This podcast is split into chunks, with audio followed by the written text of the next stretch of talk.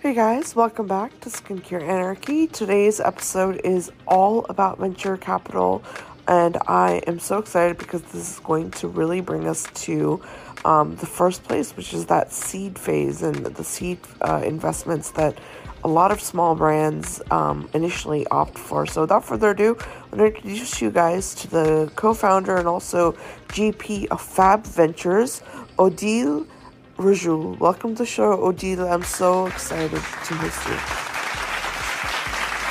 So, it's Odile, uh, Matexa. I'm very happy to meet you.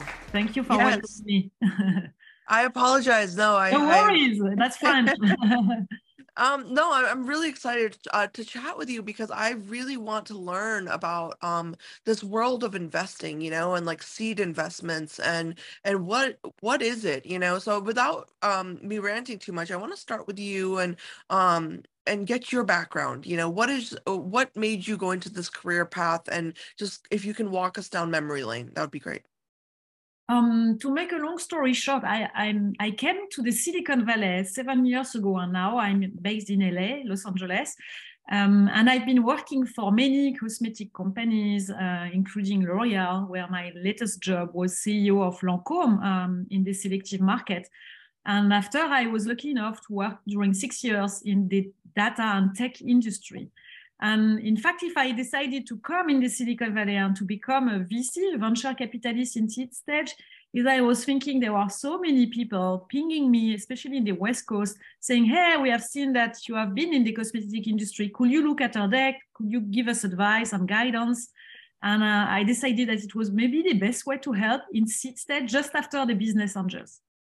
Yeah, no, that's interesting because, you know, um, people ask me the same thing. And I'm like, I have no idea.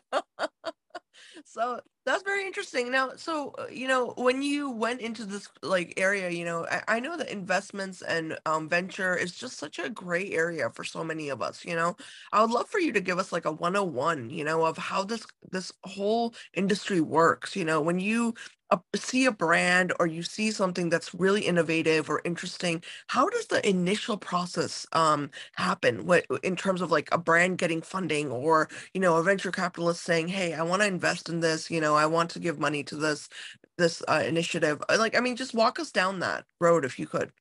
Of course, um, I'm lucky enough to have a lot of proactive uh, contacts. Um, from time to time, it's by founders saying, "Hey, you should meet uh, some of my friends. They are they're great at what they do." Or it's other venture capitalists that invest later but think that someone could be interesting. Or from time to time, uh, by just by DM on LinkedIn, and, and I have a first conversation. Most of the time, the first conversation, especially in seed stage, is pretty much about the founders themselves what their purpose. And I know at your podcast, Skin Anarchy, you're very much about, you know, are they about non-toxic ingredients? Are they with clinical tests? Are they dealing with things that are making sense in what I believe in? Uh, and most of the time, I'm very obsessed also by the community. Are they talking to people um, that they know very well? Uh, it can be about curly hair, uh, it can be about acne, or it can be about menopause whether a period of life or knowing a lot of information about the people that try to um, to serve with the products and services and then most of the time there is a second conversation that is more about the business the traction that already have uh, and what's their goal um, i position myself as a seed stage uh, vc and, and boutique vc i will say on people that are not obsessed by the next round. So that means that are very good with their products, with a high retention rate, and not obsessed by having a new round and raising more money. Uh, yeah. they, they, try to have one day a path towards a positive EBITDA. That makes sense, you know, and, and I and I find that to be interesting that you mentioned community because, you know, oftentimes I see brands launching with like, you know, two followers on Instagram. And I wonder to myself, I'm like, well, where did where's your community? Where are the people that support you, you know? And so that homework, um, that part of it, you know, what is it that for you defines like a good community that is going to be following this brand? I mean, what do you look at numbers like Instagram followers or like what what is it, the metrics that you It's a mix. In fact, I can maybe illustrate with two examples where I invested very much um, in pre-revenues or super early revenues. The first one is Bubble that you know, Shai Eisenman. When I met her, uh, it was at Zinqué in Los Angeles. She she was uh, rushing because a little late. She had her products, and she explained to me she was signing with ten influencers, uh, different people, uh, Latin influencer, an athlete, uh, a, gay uh, influencer, very much committed to what he was doing. And she had the products. I signed with her without having the products already shipped on the market because I was believing in what she was doing. And she had a community on communities like uh, Geneva and platforms for Gen Z. She was very involved before even having the products, um, you know, um, then in Walmart or CVS or Ulta to build her own business and to be in conversation with the people she was trying to help, especially teen skincare is complicated, as you know, because it, they are not super loyal and they don't have a lot of money. So she was obsessed by being affordable and to be at reach, in fact, and, and to touch them where they were. And the second one I have in mind is David Lee, that you know maybe uh, on Instagram is called um, Seoul Socialite. He's an activist, he says it. Um, he's an Asian uh, Korean American um, very much involved in the uh, LGBTQ uh, binary, beyond binary, gender inclusivity. And he had mm. created a um, community called Very Good Light before launching his skincare line.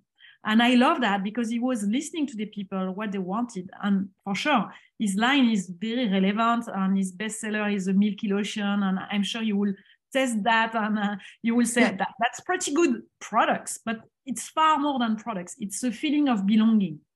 Yeah. Yeah, no, that makes so much sense to me because, you know, when I even as a consumer am shopping, I'm always looking for a brand I connect with, you know, and like somebody who is really doing it right, you know, in a lot of different ways, not just the formulas. It has to be a full package. So I can definitely see um, where you're coming from with that. You know, the community piece I think is so important. And oftentimes, you know, I won't lie to you, I have so many brands that I might be interviewing and they reach out to me and they say, you know, I want to get in touch with a VC. I want that seed seed stage funding and i'm like i don't know anything about this but i what i can tell you is you know you you have to have something solid there. So i want you to you know tell us a little bit about um you know what are some things brands can do from the beginning that's going to really prime them for this level of like you know um, when they reach out to someone like yourself and they say i need that funding you know and i, I want to present to you. Like what are some things that we can do from the very beginning of launching a brand I believe very much in what I call the conversation. Um, people will talk about content. Uh, content is nothing without talking to people. Like I, I, will meet you in person. I wouldn't rush on you and say, "Oh, I would love to be in your podcast." I will say, "Hey, I've listened to these interviews, etc." So I've got the feeling that most of the people I talk to as founders and where I back them, they're already very good at something. Like um, um, Bloomi, for instance, um, Rebecca Alvarez is a sexologist. Uh, she's graduated from Berkeley and she's very good in, in CRM, talking to the customers and our audience because these people feel lonely, especially during the COVID. A lot of people had no partner. And when you talk about, uh, you know, sexuality, it's, it's still taboo for many people, including in the Gen Z and millennials. So she's trying to make people feel confident. And it can be mm-hmm. something very different, like K18, as you know, they are about science. Suveen Sahib is very obsessed by um, the uh, biopeptide and the biomimetism, but they've got a huge power with um, their hairstylist. Um, and during the COVID, they did a donation. And you remember at the beginning, it was super tough. Uh, there was no subvention, no one was helping any hairstylist. And at that time, they were here, and they've built a very strong power um, of, of as a network of hairstylists at that moment. In fact, so I will say have it's more than just a content, a library, because people will say, oh, take care of having on your site some education. It's part of your DNA day one, in fact, uh, to be educating people, whether about their body, whether about something that you fix, and where you're very good at helping them to understand and guide them. Right. No, I think the guidance part is really interesting because, you know, I know that a lot of people have so many questions about, you know, if you get the if you get the funding, right? And then now you are facing this idea of what do I do, you know, in terms of like where's the next step? What is the right way to expand my brand? What are some things that um you guys provide like your firm provides you know if, if you do sign on somebody or you do invest in somebody um uh, some things that you help them with you know in terms of navigating this new growth and this new um stage in their in their brand you know can that's you... a very good question um yeah. i would say compared to many vcs i spend a lot of time with with the founders i back um, mm. in two different ways. Uh, first and with a lot of humility they help each other a lot so that means we've got meetings where we've got zoom meetings exactly like uh, uh, they talk about uh, their milestones, uh, where we could help each other. And from time to time, it can be about talent on TikTok. From time to time, it can be about uh, as a young man, for instance, that is a PhD in chemistry that is helping them in their test. So they help each other with different backgrounds and, and, and superpowers, I would say. For instance, the, the people of uh, Newcomers Trendio, they're very much about uh, software and tech and uh, how to, uh, to connect uh, the audience. So they help each other. The second thing, it's more on demand. Uh, from time to time, I'm part of a circle of trust, I would say, uh, as I'm always a minority VC, I, I don't ask to be at their board. Um, uh, I'm more helping them on things where they need to fix something. It can be about the brand management. From time to time, it can be about um, a supply chain uh, or uh, recruiting a, a, third member as a funding team. Uh, so I try to make myself available and offshore, of course, uh, to, to, to, to make sure that um, I connect them with the right people when they need them. Right. No, that that's really interesting and I and I like that approach, you know, because I I really think that there's this idea that somehow a lot of brand founders have, which is, you know, once I get funding, I'm just going to be great. You know, everything's going to work out for me. But it's like there's a strategy that happens, you know, even after that process. And so, you know, my next question really is like, how do you approach like risk management when you make your investment decisions? I mean, you know, like what, what if, you know, you found a brand and you're saying, you're thinking in the beginning, this is a great brand, but then how do you manage that, you know, the risk and the reward expectations from your side? Uh, that's a very good question, especially as a solo GP. Um, the, the, the, strength is to be quick and agile because you don't have to convince your uh, uh, second partner or, or, third partner in a monthly meeting. So you can decide in one week. Uh, most of the time, um, the, uh, the pace of decision, I take the time to have a first conversation and a second one three months later to make sure that first when i talk to them when we talk about being collaborative, it's for it's for sure. It's not just to be polite and courteous in a conversation and then to do whatever they want to. So I, I make sure that my guidance is appreciated and, and that I value to what they build. Um, the second thing is I try to have experts uh, on things that I don't know. Um, coming back, for instance, to newcomers, uh, because I invest for sure in beauty and uh, uh, women's health, but also in, in tech and SaaS. Uh, I make sure that I've got people very good in data. I work very closely, for instance, with uh, Ravi, Hive Data in Palo Alto. They are very, very good in AI and computer vision. I'm not the best one to make sure that, for instance, the CTO of Bywith, that is an ex-SAP and, and is a brilliant engineer, is the best CTO. So I check with them before investing for sure. That's awesome. I love that. So you do consult with other experts and, you know, really get the do your own homework. That's that's good. I mean, I I like that and I think that that's that's something I think brands need to understand is that, you know, there's a lot of um information that has to be collected before someone can invest in you you know so the more you, i think brands can do i mean correct me if i'm wrong but the more homework a brand can do and the more information you can provide and show that this is real and what we're doing is innovative i mean the easier it gets i'm guessing right for for yes, you to absolutely. yeah, yeah. The, the, third superpower i've got is not only the the tribe of uh, the the 23 founders is also um, my LPs, I'm lucky enough to have um, beauty and luxury corporations and corporate ventures investing in Fab. They, are fully aware that if they will invest directly in seed stage, they're pretty toxic for founders because, as you know, corporations are very competitive. So uh, let's say that Unilever or Lauder will invest, or L'Oreal or whoever, then the other ones wouldn't touch the company, especially in consumer brands, not in B2B. Uh, so the, I'm lucky enough to have these people in my cap table, which enable conversations with, with uh, the founders.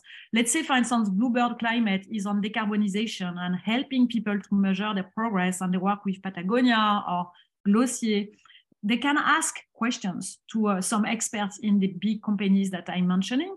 And it's mm-hmm. not anything linked to an economic interest. is just, hey, let's learn together. And it's open innovation, in fact, on, on both sides. They learn from the big companies and the big companies learn from them.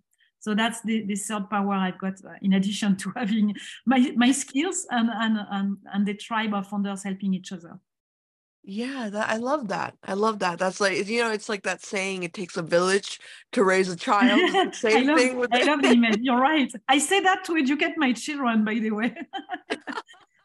I love that. No, I mean honestly, it's it's it's hard work, you know. It's hard work, yeah. and I think that it's important to have all these different, you know, professionals and and perspectives to really chime in. You know, I I want to ask you though, you know, what is the ownership and exit strategy for investments in startups? You know, if you can give us a little rundown of that. Alors, not all VCs will, will, answer like me. As a boutique VC, my strategy is merger acquisition. Uh, I'm not trying to have the new unicorn. I know it's very difficult in beauty and fashion and new commerce. I'm trying to have people raising um, some money, but not huge amount of money. Most of the time when I, when I invest, let's say 250K to 500K, with yeah. the ability to follow on with the fund two to 1 million, I invest when the valuations are pretty reasonable. I would say when I say around 10 million, I know some people will say seven. Uh, let's not fight on that. Uh, you know, let's say 10 to 15 million, but never above. And it depends a lot on the revenues and the path towards the EBITDA. But my strategy is more that these people maybe will have two runs after that, no more, not you know, Series D, E, and continuing to raise like crazy because as I'm small as an investor, uh, I have a small ownership and I just need to make sure that I help them to scale. Um, but at the same time, that one day a merger acquisition happens in a healthy way. So I'm pretty obsessed by the EBITDA one day or another. So a lot of VCs now will say uh, growth, growth, growth has changed to EBITDA, EBITDA, EBITDA. That was my strategy from the beginning. And I, I love when people are obsessed by having great products. I know about listening to a lot of uh, your podcasts that you're pretty obsessed also to have excellent products that have been carefully tested. And I think it's important to have loyal customers and not running after new customers and then losing them again because it's very costly and especially in this period in cost of acquisition. Absolutely. Yeah. And also, you know, I think the formulation aspect, you know, I like that you brought up like, you know, you were talking about PhDs and stuff before. And I think this is something brands can really learn from, you know, from what you've told us here is that, you know, you have to do your homework in terms of what you're creating. You know, your customers will only stay with you if the product works. So if you're just, you know, if eh, there's, I've seen so many brands and I'm sure you've seen many more than me in, in terms of like, you know, they have a great product.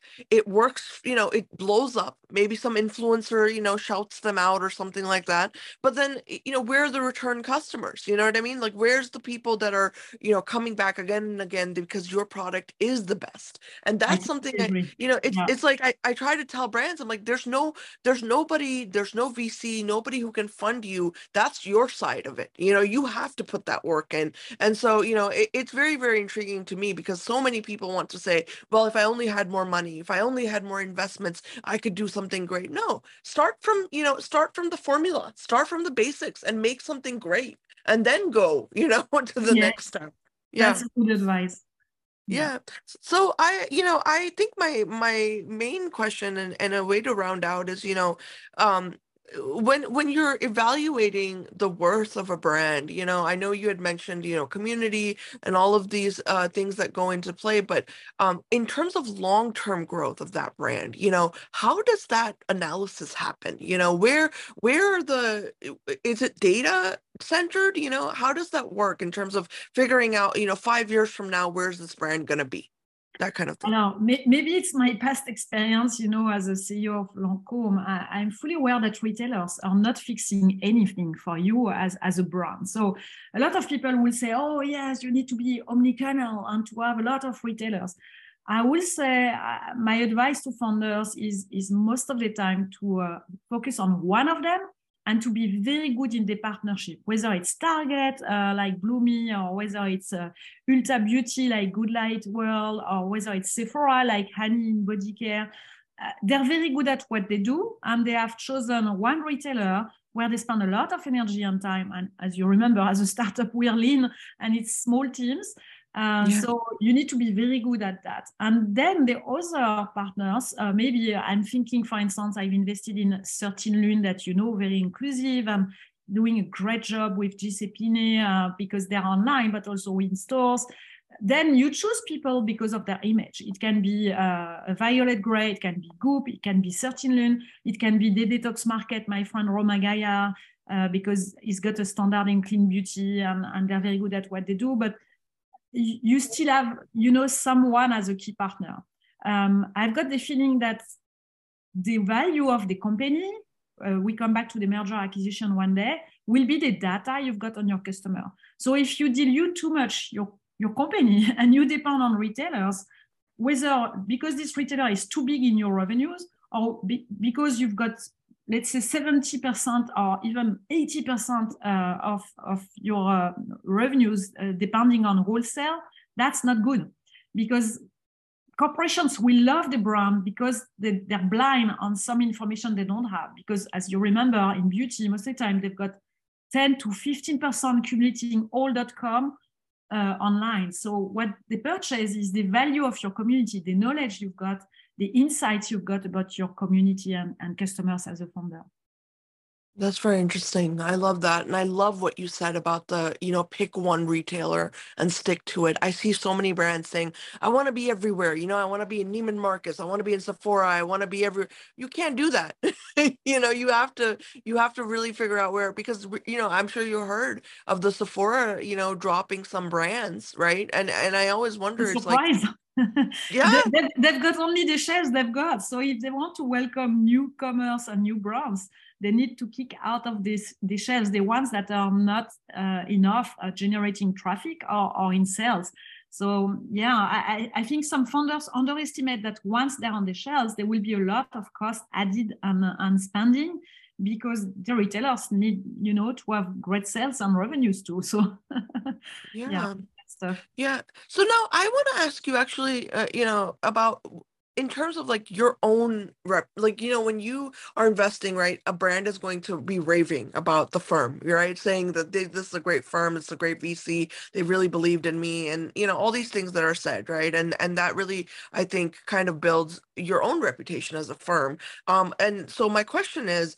how do you measure the success of your investments just beyond the financial returns you know what are other things that really help you um, say that you know what this was a successful investment for me yeah i, I, I will say I, I come back on the trust relationship because mm. back when we invest um, they follow on you could say oh it's legal because you've got a pro rata and, and you're aware that some VCs uh, has that. I don't do that most of the time because I've got the feeling that if I do my job and uh, I do my job, uh, the founders will follow on with me and ask me to continue to help them and, and to be in the next round. So I give the example in fashion where I invested in prior revenues in Kintra. It was not written it's a material science company that I had to be in the next round. They have just raised with a huge uh, fashion company and a lot of impact investors. Uh, and I'm still part of it and I'm happy to, to do that. So I think I'm here for the long term. So most of the time when I choose the founders, I, I also choose the other VCs, part of the cap table. So for instance, Huaina, traditional Chinese medicine, I invested at the same time as Aglaé Ventures. Maybe you don't know them, but they're the family office of Bernard Arnault. Most of the time, mm. they invest in, in tech, you know, SaaS. And uh, it's the only uh, consumer brand investment they did in the last three years.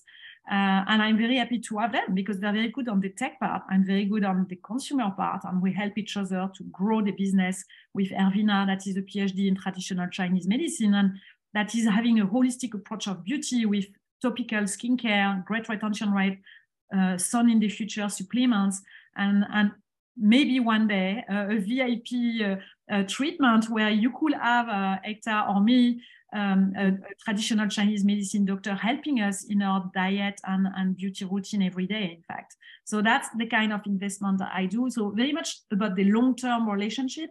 And on the other side, if you will ask to the founders, they will say maybe Odile is the smallest ticket, but the most involved. Uh, you know, like the re- Stix was saying that with um, uh, Sarah that I love at Swap, uh, uh, Swap Ventures partner. Uh, they are very much about um, health health and you know the UTI, all, all, the embarrassing problems of, of the women. And yeah. I help them a lot because they were in D2C and as very good in paid media, but as you know, all people have cut the paid media and it's more complicated.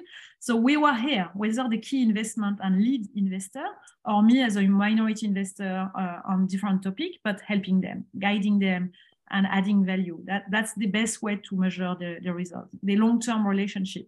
And especially in consumer brands, as you know, the, the return on investment is not in three years. It's more five to seven years if we're optimistic.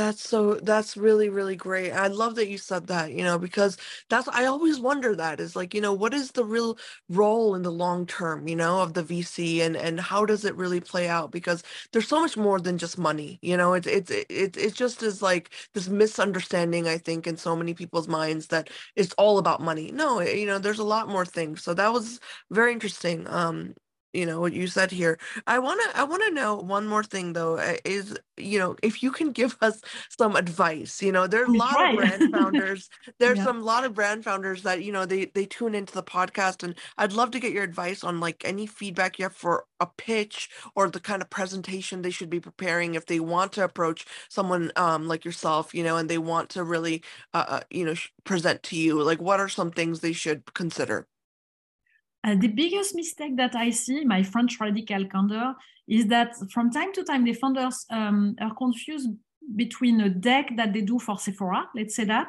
that is very mm-hmm. much product oriented, and a deck to a VC. The VC is more interested by, for sure, the, what you fix, um, your community, uh, your first traction, you, but very much also about your cost of goods and product margin, uh, the business plan you've got, how you will scale globally, maybe one day, even if it's in three years, and that it's exponential. And the advice I give, especially to my uh, um, uh, female founders and, and, and, friends and sisters, don't be too shy. I've got the feeling that, uh, especially coming from the Silicon Valley, a guy uh, coming from Palantir or Stanford could have a a deck of five slides and, and just raise $10 million because he, he shows figures that are exponential. And some VCs uh, will say, oh, he's a Palantir guy and Stanford, I will invest and raise a lot of money. And female leaders, as you know, are very humble about the figures because they are very realistic and I will say more on the lower side. And from time to time, they forget that if they look for VC money, um, it needs to be exponential. So that means instead of being in, in five years at, at $10 million, that they better be at 25 or 50 million dollars, which a guy will do spontaneously. So don't forget yeah. that, ladies. Don't be too shy on your figures. Yes, you don't know exactly yet how it will be, but if you've got great products and you open um, a retailer partnership and you scale globally, normally you should manage because you're smart and, and you should be the best at what you do. I love that. I love that you spoke to the women out there and the female founders because that is so important. And it's so true what you said. I mean, I think as women in general in every career, we try to stay humble you know we try to stay in this like yes. this this yeah. lane or our own box and it's just so it, we can't do that anymore you know it's it's a competitive world out there and we have to step out of that box and just say listen we're here we're doing something great and and we're going to show you exactly how great it is. I i love what you said you know this is so important. Yes yes yes. So um, well you know but that's that's really you know where what i wanted to ask you odile but thank you so much. This has been so lovely to chat with you and i really appreciate your time and and coming on the show and telling sharing i apologize about what i call my french radical candor. I, I say things that are not polished to help.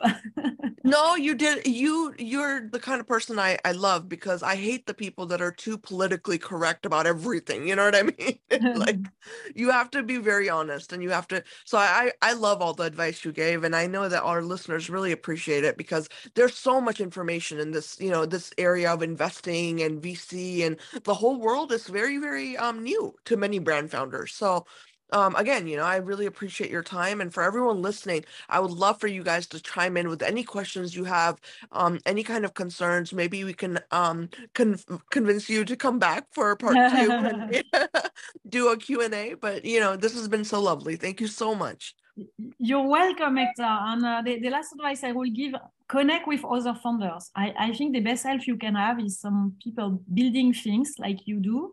Uh, from time to time, a little later stage than you, but from time to time, even in the paid forward, if you help people that are less mature as a company than yours, that's very helpful. So uh, I, I, very much uh, believe in the paid forward uh, culture, and I know Ekta, you do the same. So uh, that's my advice to all people listening to us.